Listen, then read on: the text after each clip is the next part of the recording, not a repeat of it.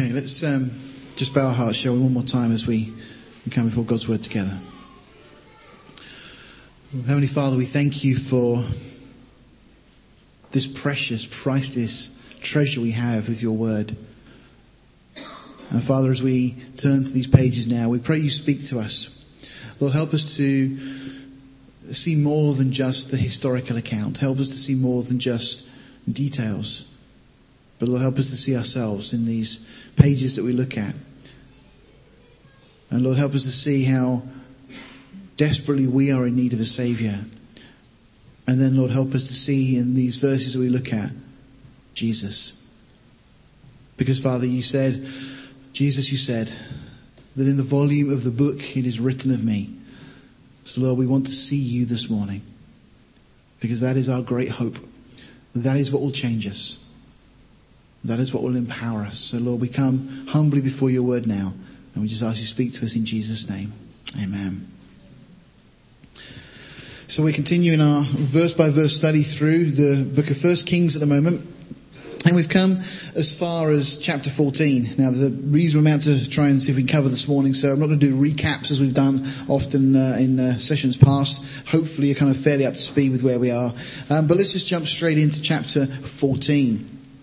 And we read, At that time, Abijah, the son of Jeroboam, fell sick. And Jeroboam said to his wife, Arise, I pray thee, and disguise thyself, that thou be not known to be the wife of Jeroboam. And get thee to Shiloh. Behold, there is Ahijah the prophet, which told me that I should be king over this people.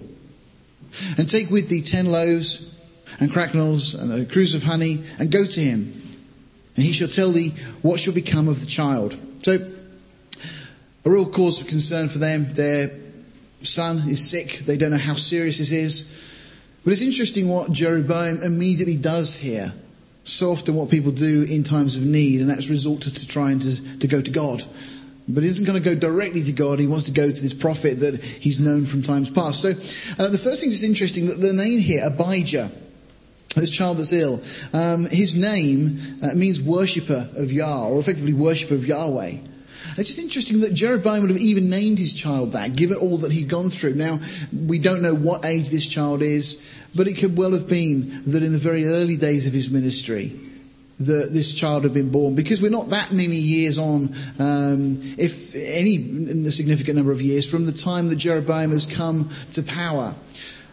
And he came back from Egypt. Remember, he'd been exiled to Egypt, and he comes back with those promises of God, no doubt ringing in his ears, that this prophet Ahijah, we're going to see in a minute again, uh, Ahijah had spoken to him, saying that he was going to become king over all of Israel, with the exception of these two tribes of Judah and Benjamin.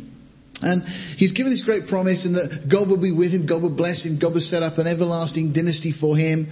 These incredible promises, and you just wonder when then he has his child, he names him effectively after the prophet as well, because um, Ahijah and, and Abijah, and they don't just sound similar, but effectively they mean in Hebrew they mean the same thing. Um, they both mean this kind of worshipper of Yahweh. And so this prophet no doubt had some sort of influence, certainly the start of Jeroboam's ministry. Now, of course, Jeroboam has gone off on the tangent. We saw that the real downfall was his fear of men. But as a result of all of this now, he decides he's going to send his wife, and he tells uh, his wife that he wants her to dress up, put some sort of disguise on. We'll talk about this in just a moment, um, and go to this prophet. Um, you know, and again, people often want to seek God uh, when they're in need, when there's problems. The rest of the time, when things are going well, they don't care. But when there's problems, people want to seek God. Just to give you an idea, because we're told that um, this prophet lives in Shiloh. Now, Shiloh had been the place where the tabernacle had originally been set up when the children of Israel moved into the land uh, and they conquered the land with Joshua leading them. Once all that had been done and dealt with, then God had appointed this place, Shiloh, as to be the place where the tabernacle would stand. That's where Eli and his sons administered from. Now, later, that place becomes uh, effectively destroyed by the Philistines. The ark was captured and so on.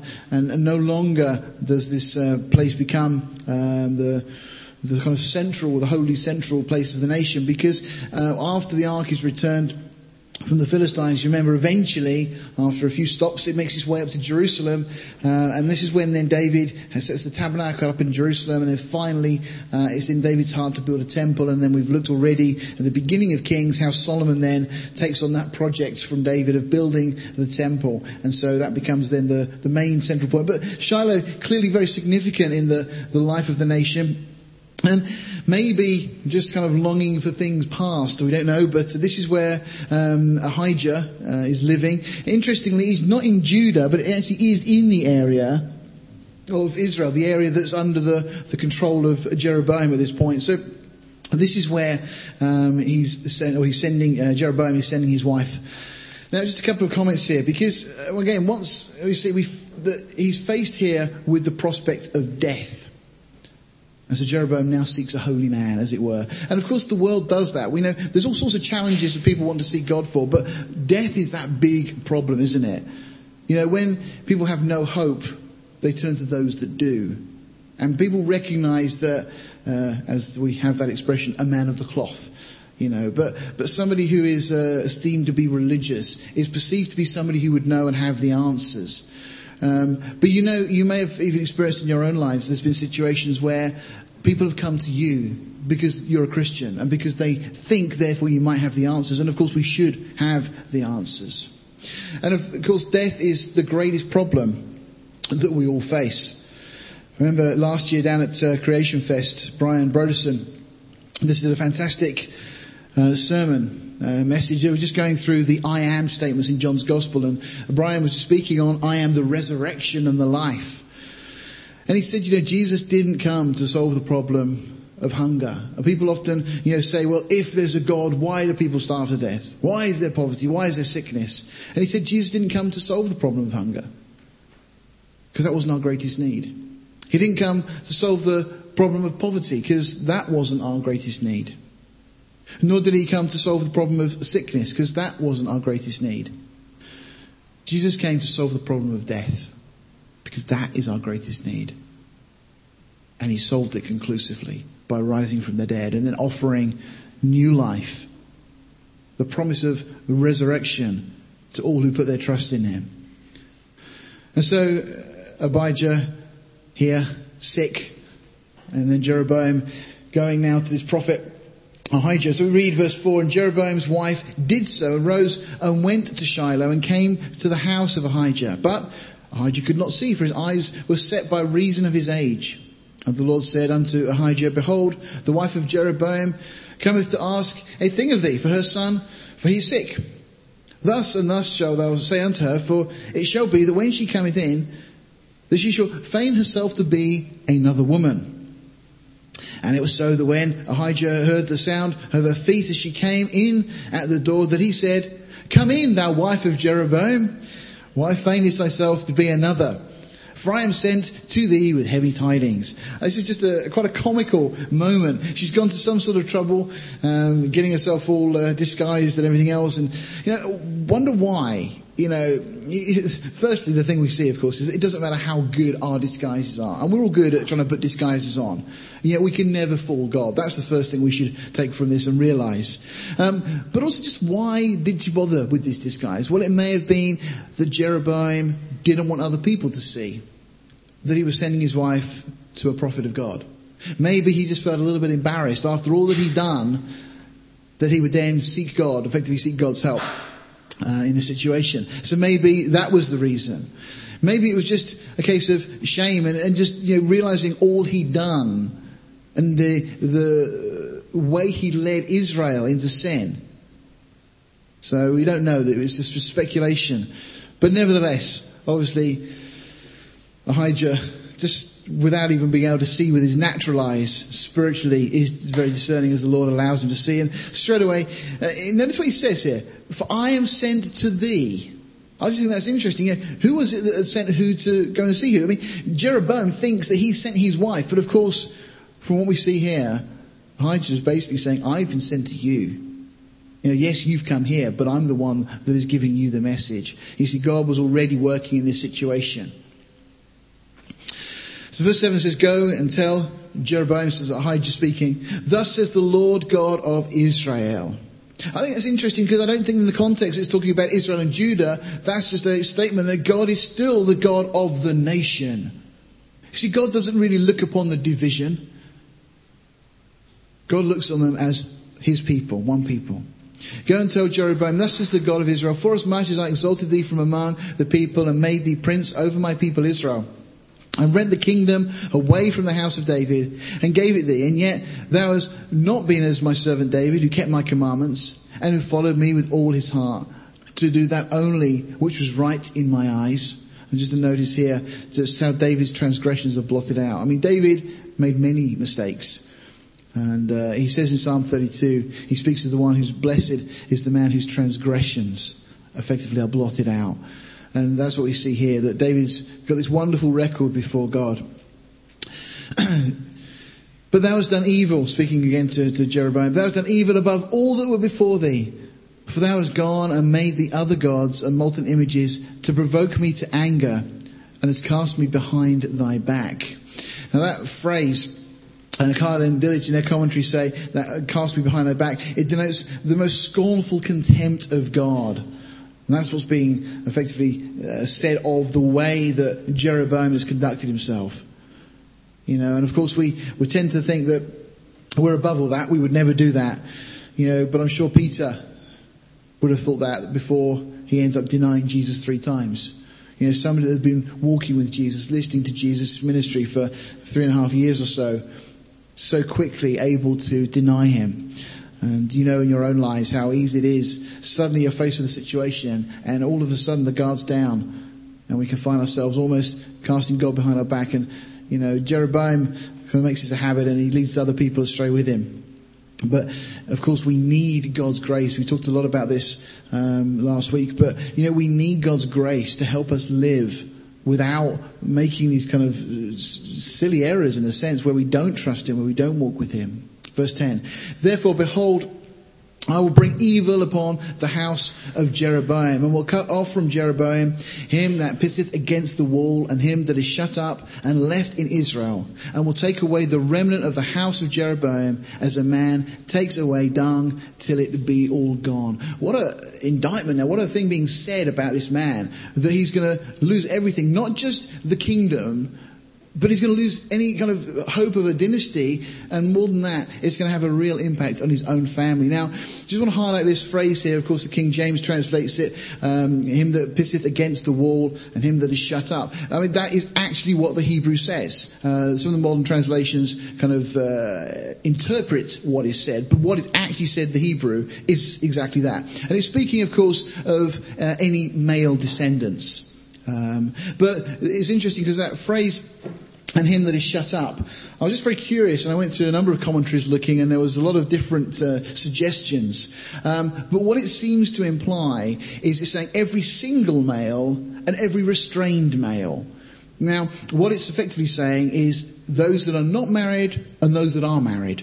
That seems to be the implication in the text. So God is saying He's going to cut off from Jeroboam all those who are unrestrained, not married, and those that are married.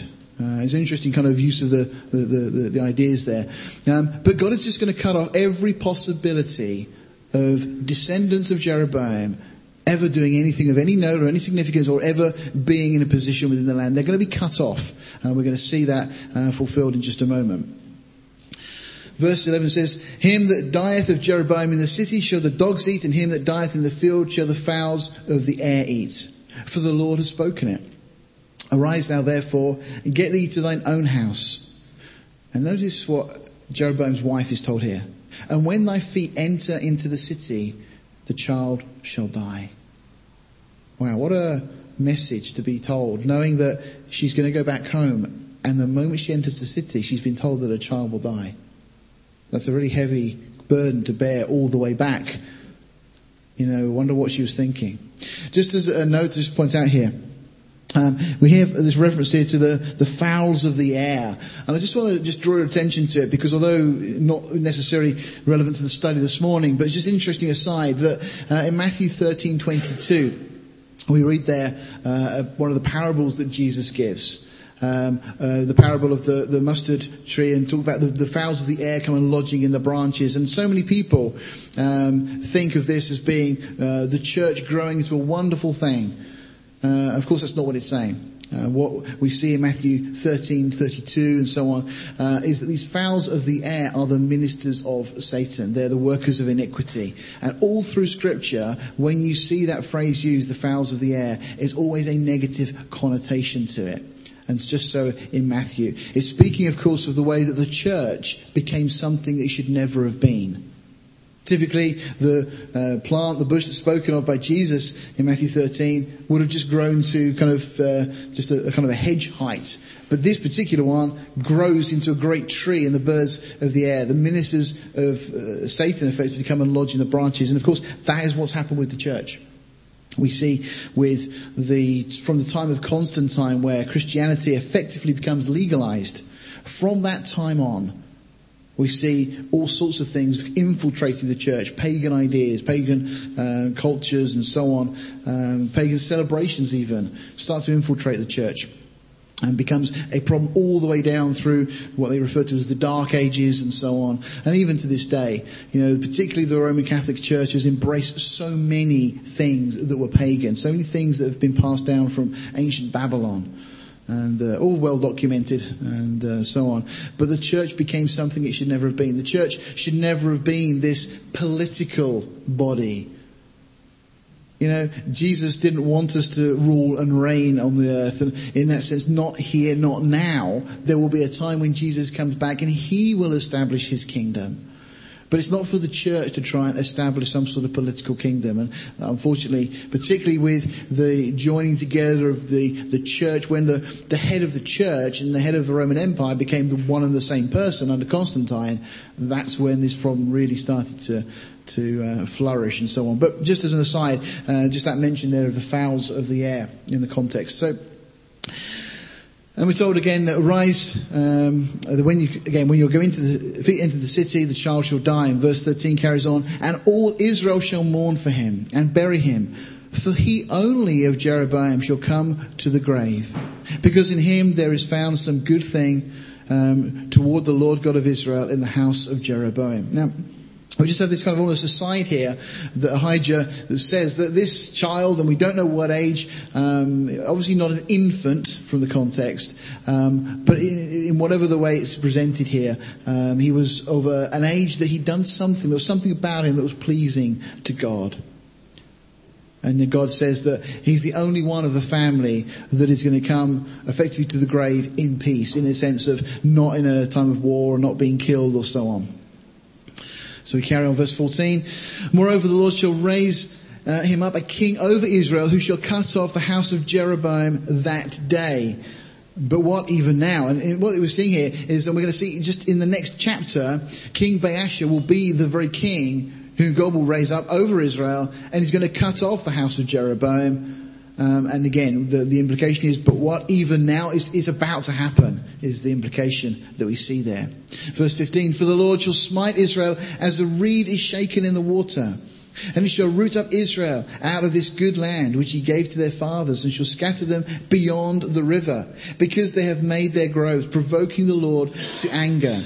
And he shall give Israel up because of the sins of Jeroboam, who did sin and who made Israel to sin. Now, this is a, an incredible couple of verses, verse 15 and verse 16, 1 Kings 14. Because this is the first time since the nation had entered into the promised land and had been established as a nation there that they're now told not that if they're disobedient they will be removed. That's already been prophesied. But now they're being told it will happen. This is very dramatic in a sense because we read Deuteronomy uh, chapter 28 and elsewhere, it's a good uh, portion of scripture to kind of go back to quite regularly because there's so much in Deuteronomy 28 that is of prophetic significance, particularly in the time we live in. But it speaks of the progress, downward progress of the nation of Israel. Deuteronomy 28 starts, in fact, let's just, just if you've got your Bibles, let's just turn there. And we'll have a quick look because it's so helpful just to see this breakdown for us. We start in uh, Deuteronomy 28 with um, the blessings that are being pronounced. Uh, and God just speaks his blessing over the nation if they're obedient. And we start really, you go from you go, the introductory verse, and verse 2 then starts, and these blessings shall come on thee. And we're given a list of all the blessings. And really culminating in verse 13 and so on. Uh, and the Lord shall make thee the head and not the tail. Thou shalt be above only, and thou shalt not be beneath. Uh, and thou shalt not, uh, sorry, and if thou hearken unto the commandments of the Lord thy God, which I command thee this day to observe and to do them. And thou shalt not go aside from any of the words which I command thee this day to the right hand or to the left, to go after other gods to serve them. So we have from really verse 2 down to verse 13 there, just these verses of blessing. The rest of the chapter, and it's one of those long chapters in the Bible, there's 68 verses in the chapter, the rest of the chapter deals with the curses. What happens if you don't obey? And God, of course, needs to lay that on a bit thick because, you know, sometimes we are very slow on realizing the effects of our sin. And so God really makes it very clear to Israel what's going to happen. But if you study the chapter, you'll see that God starts by talking about the problems that will happen.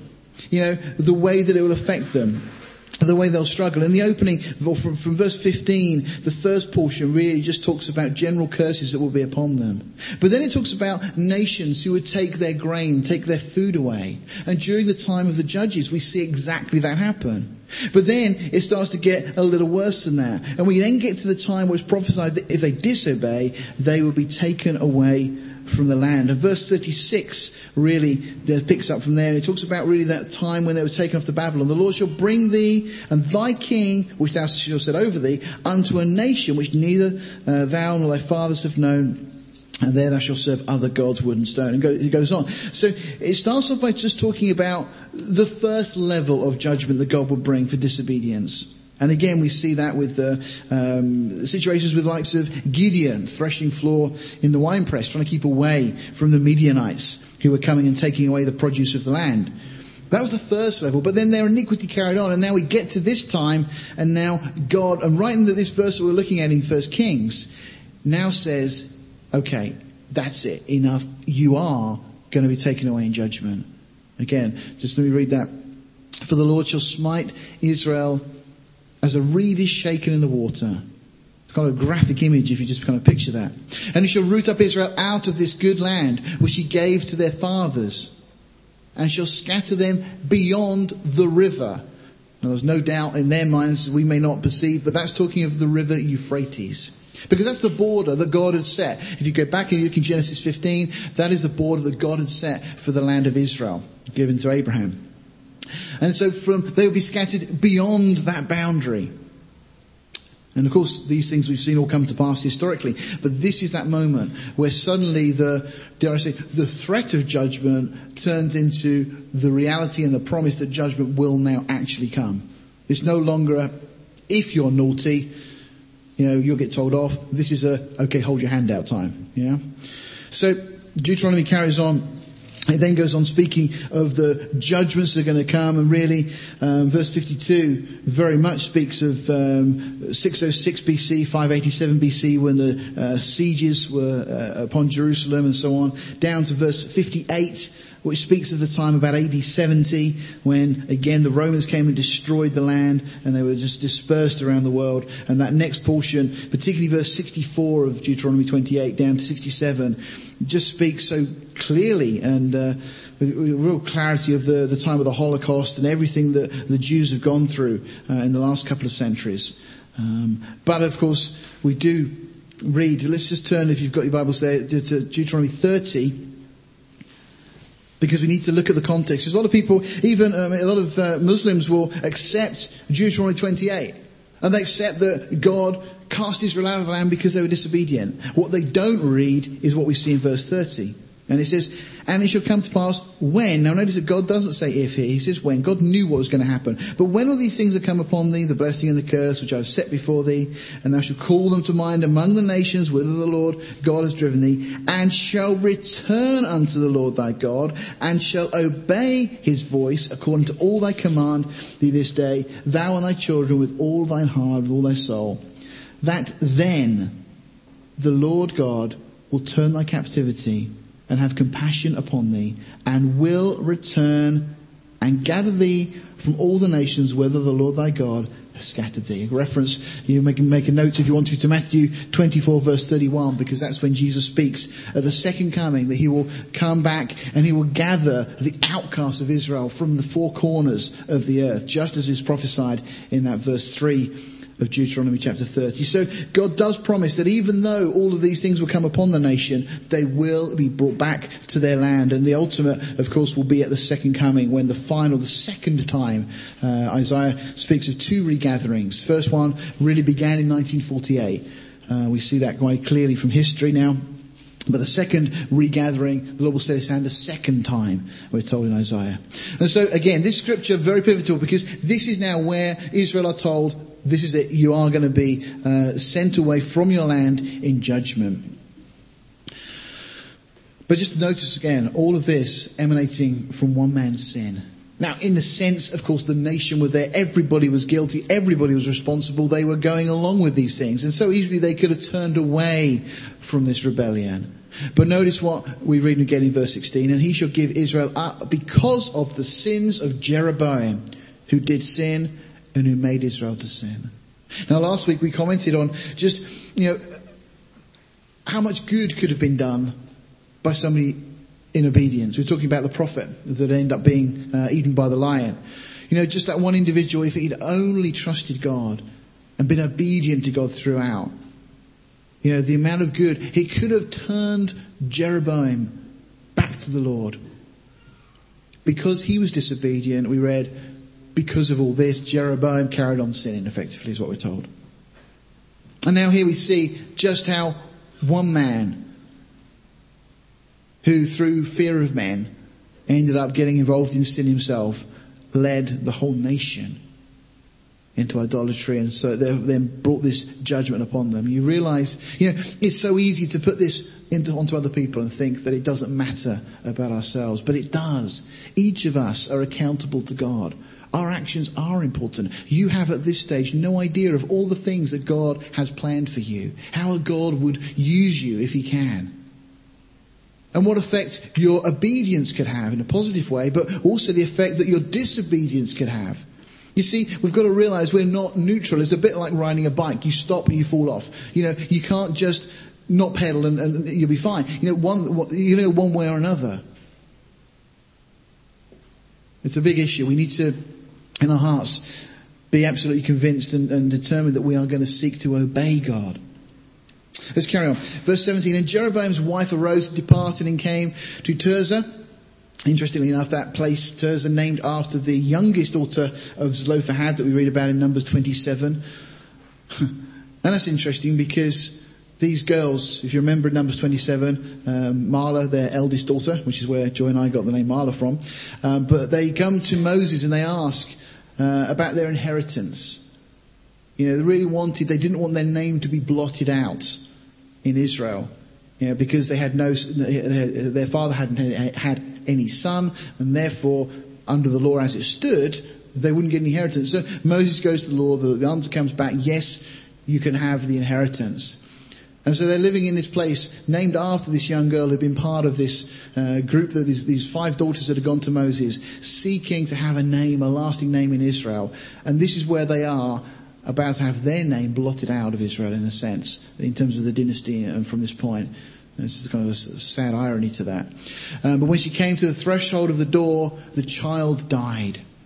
And they buried him, and all Israel mourned for him, according to the word of the Lord, which he spoke by the hand of his servant Ahijah the prophet. Verse 19 says, And the rest of the acts of Jeroboam, how he warred and how he reigned, behold, they are written in the book of the Chronicles of the Kings of Israel. And the days which Jeroboam reigned were two and twenty years, twenty two years on the throne, and he slept with his fathers, and Nadab his son reigned in his stead. Now, it's easy just to read over that, but I was looking at this just on my journey up to London yesterday. I was sat on the train, just sat there with my Bible, and just, just reading a little bit slower pace just through these things. And it just hit me what we see in verse 19 there. Because we've got the rest of Jeroboam's life is touched on in one sentence. So look what we've got. The rest of the acts of Jeroboam. How he warred, how he reigned, they're written in the books of the Chronicles of the Kings of Israel, which is a document we don't have today. You know, that was made notes of, but what is it that God records? See, God doesn't record all of these things. It's not your career, your finances, your achievements. All of that amounts to just one sentence in the light of eternity. But it's where you stood with God. It's where you obedient to God. That's what matters. You see, that's what all the print that we have about Jeroboam is really all about. Is did he obey or did he disobey? And of course we see that this individual just disobeys. That's really at the end of the day, you know, at the end of this life, all of your achievements in this life will mean nothing. They'll amount to just a cursory sentence. That's all they'll be. But what really matters is how you've lived before God. Just to again just show you on a, a, chart. So we've got Jeroboam. Around about 985 is when he came to the throne, and we've just been just seen there in the text. 22 years he reigned, and then his son Nadab. So again, we have at least two sons we know of because we know that uh, uh, Abijah has died, uh, and then this other son obviously then comes to the throne, but he only reigns for just two years. And then we're going to see in a moment that King Baasha uh, is the next individual to come to the throne. But we see this constant changing of dynasty, and we'll look at this a number of times. First Kings will cover this period from Jeroboam all the way down to this king here, um, Ahaziah. Okay, so we'll look up to that point as we go through this journey through First Kings. Looking at the southern kingdom, so Rehoboam again starts his reign at the, roughly the same time, um, and he only reigns for 17 years. His son Abijam um, comes to the throne, uh, just reigns for three years, um, and then we have Asa. And followed by Jehoshaphat. So we're going to actually have some good news stories in a sense coming up because the green ones you can see here, there's only five of them, but they were the good kings. They were the only ones of whom good things are recorded. So we'll look at that as we go through. But let's just pick up verse 21. And Rehoboam the son of Solomon reigned in Judah. Rehoboam was 41 years old when he began to reign. He reigned 17 years in Jerusalem, the city which the Lord did choose out of all the tribes of Israel to put his name there.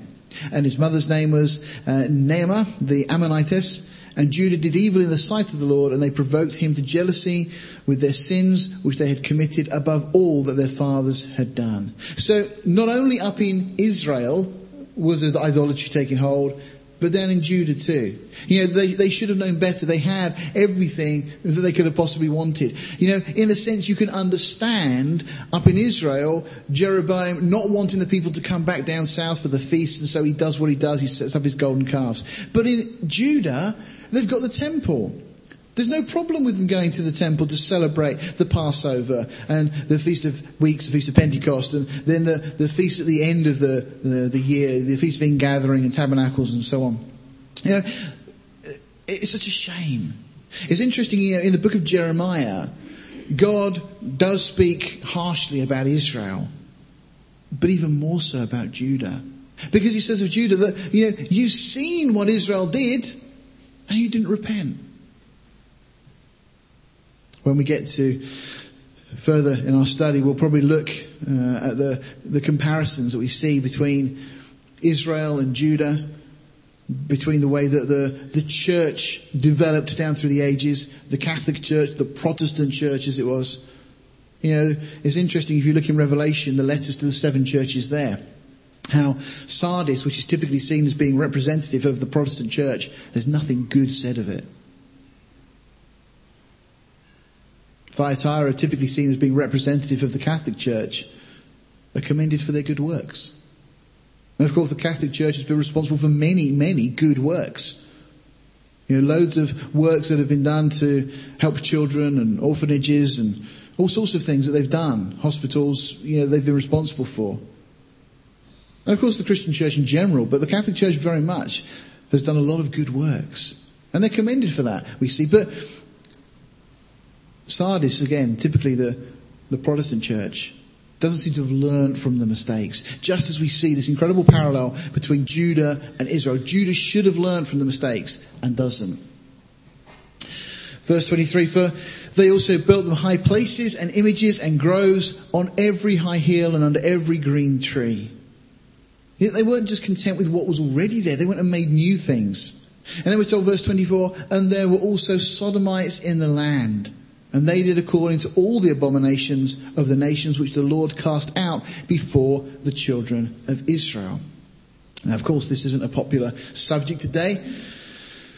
Because the moment we start talking about sodomites, we start talking about homosexuality, immediately people start saying that we're intolerant. Have you ever noticed that they're very intolerant in the way they do that? You see, what is tolerant? They're tolerant of everything that supports what they feel and believe and think. But anything that disagrees with what they think or feel or believe, well, that's intolerant.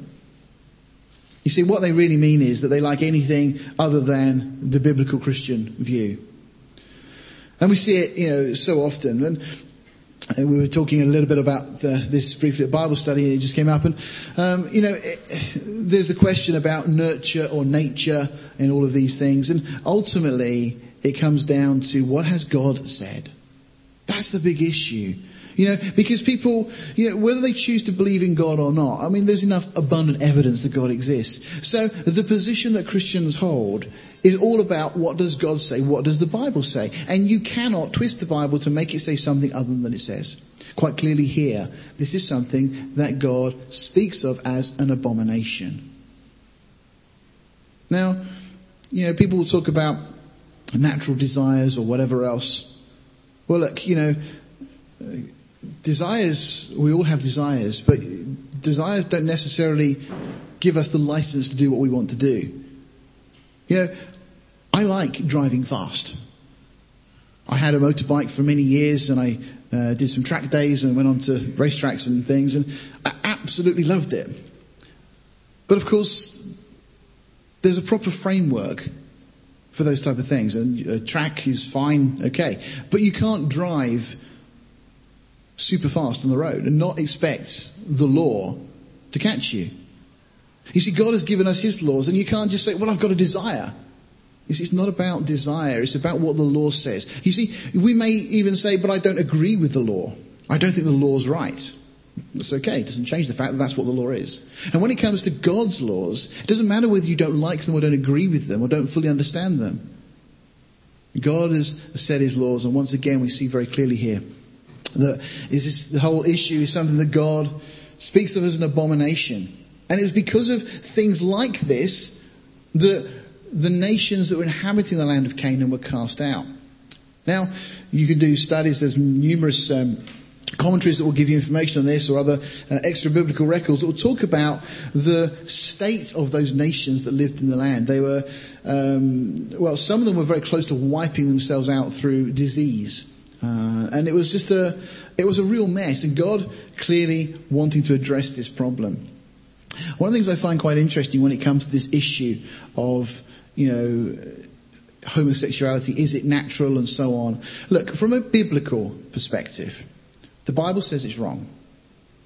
Now, if the Bible is wrong, then there is no God. If there's no God, then, then we are here purely as a result of time, chance, and evolution. So if we're the result of evolution, well, once again, how do you justify a homosexual relationship? On the basis of the fact that naturally survival of the fittest would then eradicate that. You see, whichever way you go, you see, if you start with God, you have a problem. But if you opt not to start with God, there's a problem too. Now, once again, as we need to clarify, God sent his Son so that whosoever would believe in him would not perish but have eternal life. And the Bible, and particularly the book of Romans, is a great portion that lists a whole load of sins, lots of different sins. Every one of us is guilty before God. You know, none of us are in a position where we can say we've got it right. The Bible makes it clear we have all fallen short of God's standard, whether it be through a desire that we've allowed to be fulfilled or whatever else. We all need Jesus. Verse 25 carries on. It came to pass in the fifth year of King Rehoboam the Shishak king of Egypt came up against Jerusalem and he took away the treasures of the house of the Lord and the treasures of the king's house and even took away all. Uh, and he took away all the shields of gold which Solomon had made.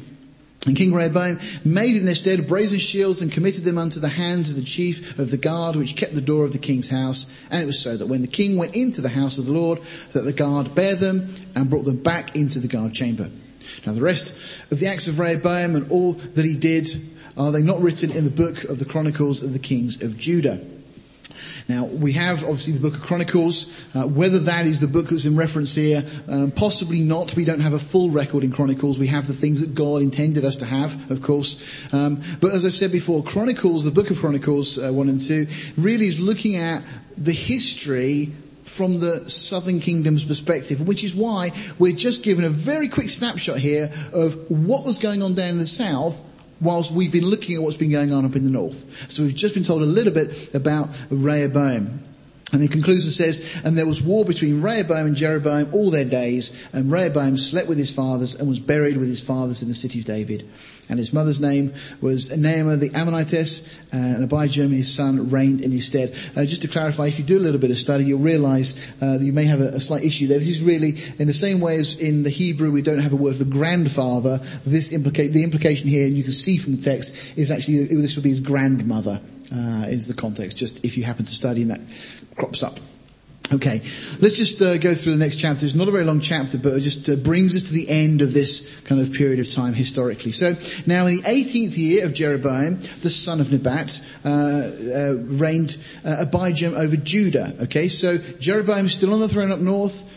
Rehoboam now passes off the scene down south, and his son Abijam, interestingly, the same name as, as we've seen already, um, both named possibly after this prophet, but anyway, um, he then reigns over Judah. And we're just told three years he reigned in Jerusalem. And his mother's name uh, was uh, Maacah, the daughter of uh, Abishalom.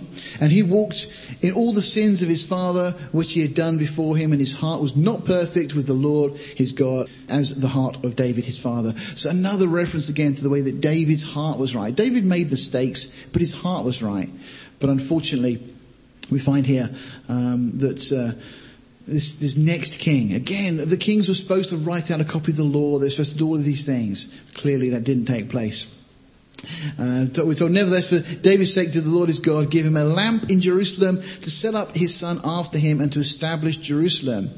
Because David did uh, that which was right in the eyes of the Lord and turned not aside from anything that he commanded him all the days of his life.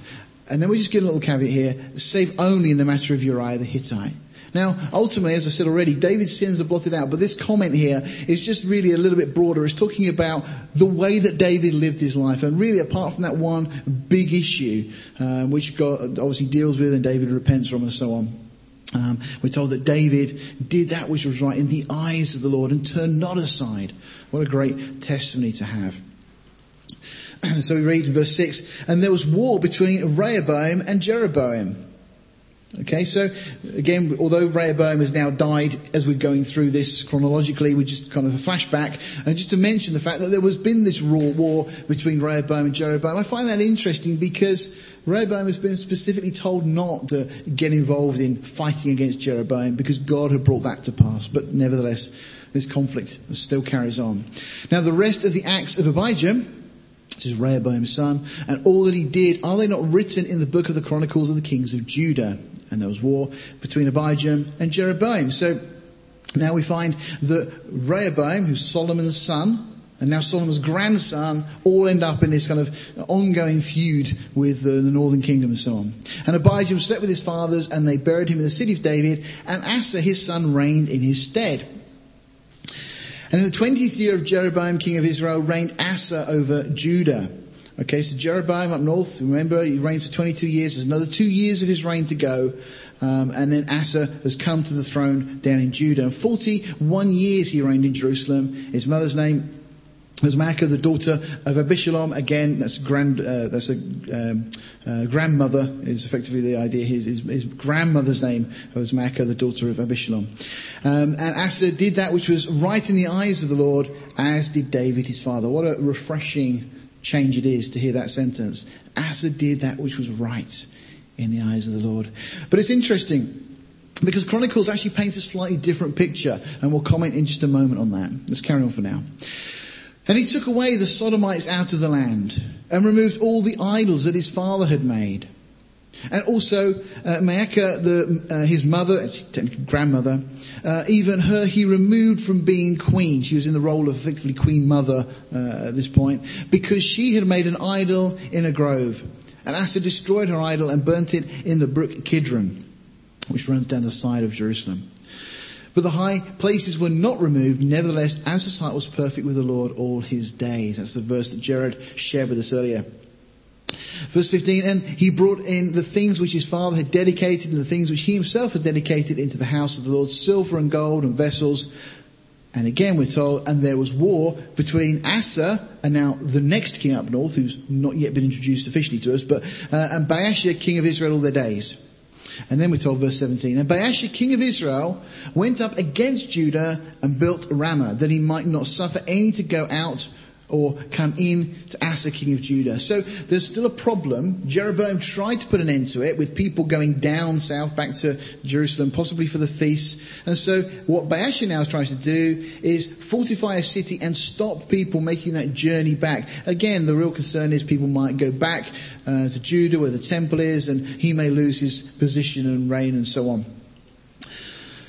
Then Asa took all the silver and the gold that were left in the treasures of the house of the Lord and the treasures of the king's house and delivered them into the hand of his servants and, the, uh, and King Asa sent them to Ben-Hadad, the king of Tabrimon, uh, the son of Hezion, king of Syria, that dwelt in Damascus.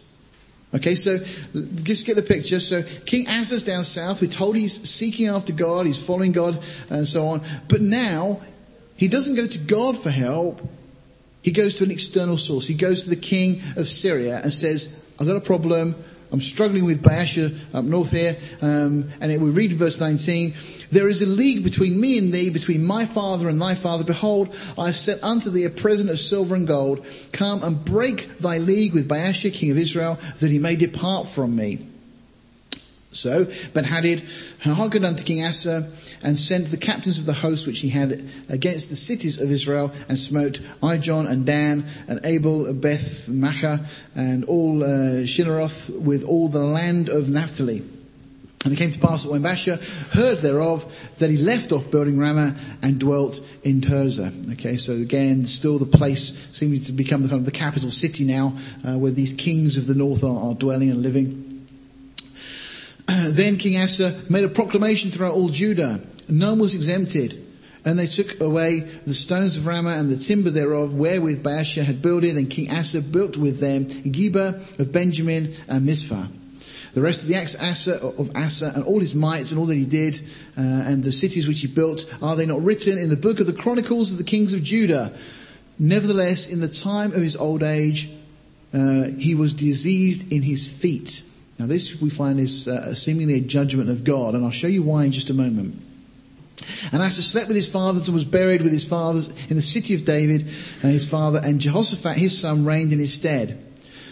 Okay, and now we're going to go back up north. And Nadab, the son of Jeroboam, began to reign over Israel in the second year of Asa, king of Judah, and reigned over Israel two years. We've seen that already. And he did evil in the sight of the Lord and walked in the way of his father and in the sin wherewith he made Israel to sin.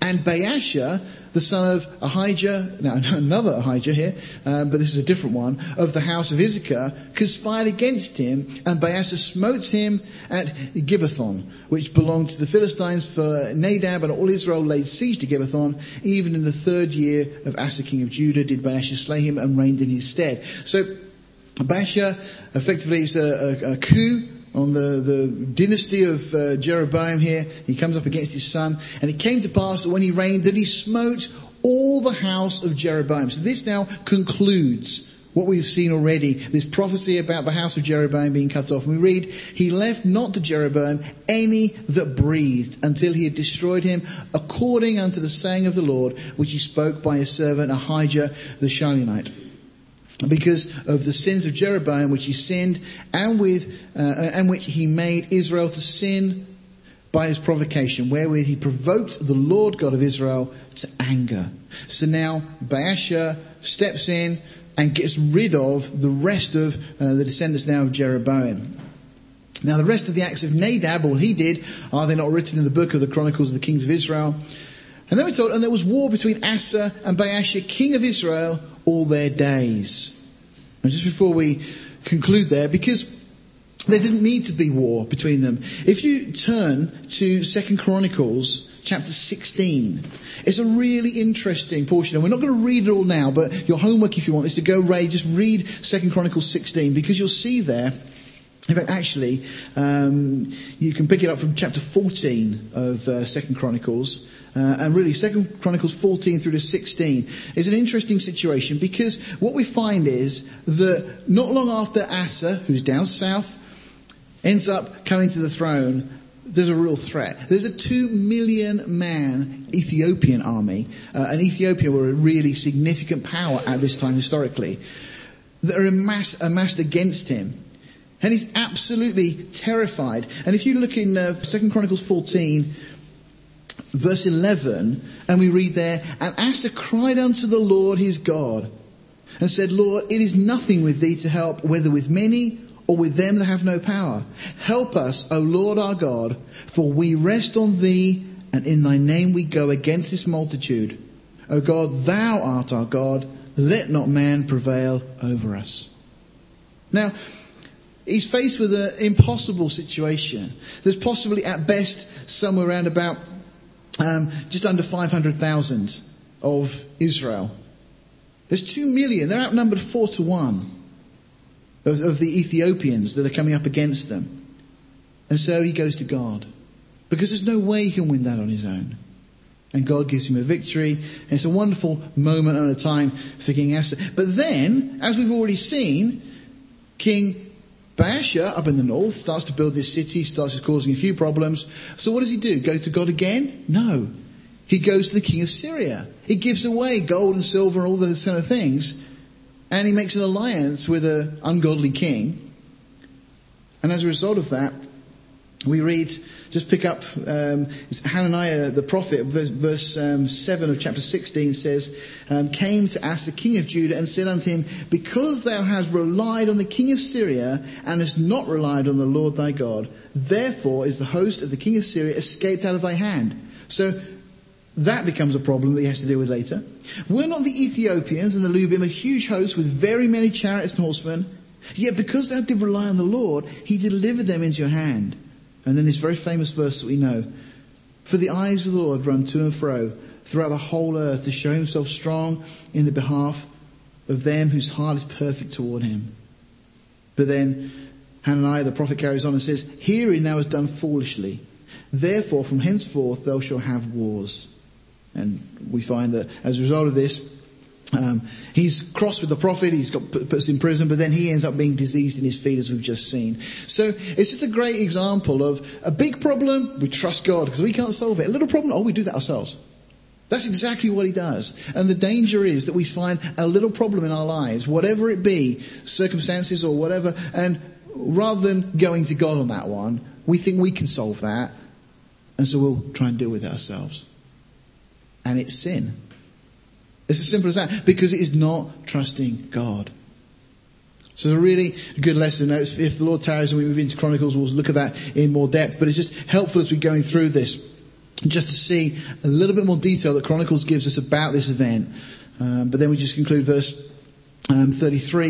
In the third year of Asa, king of Judah, began Baasha, the son of Ahijah, to reign over all Israel in Tirzah, 20 and four years. And he did evil in the sight of the Lord and walked in the way of Jeroboam and in his sin wherewith he made Israel to sin. Now that's going to become a refrain now throughout the book of Kings. Speaking of Jeroboam, he made all Israel to sin.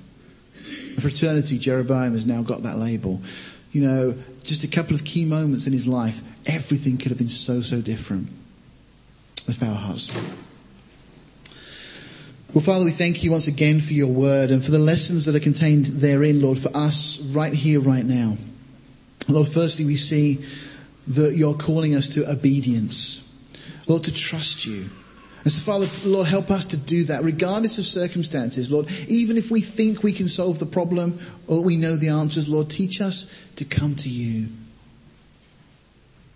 Father, help us to realize that our obedience can have such a big impact in the scheme of things because we don't see as you see. Lord, you are outside of time. And Lord, we want to be obedient to you because you know far more than we know. Lord, your thoughts are above our thoughts, your ways above our ways. And so, Lord, just impress these things upon our hearts. Just speak to us, Lord, over the days, the weeks ahead. And Father, help us as individuals and as a fellowship of believers here with your grace, with your spirit, to seek to be obedient to you. For we ask it in Jesus' name. Amen.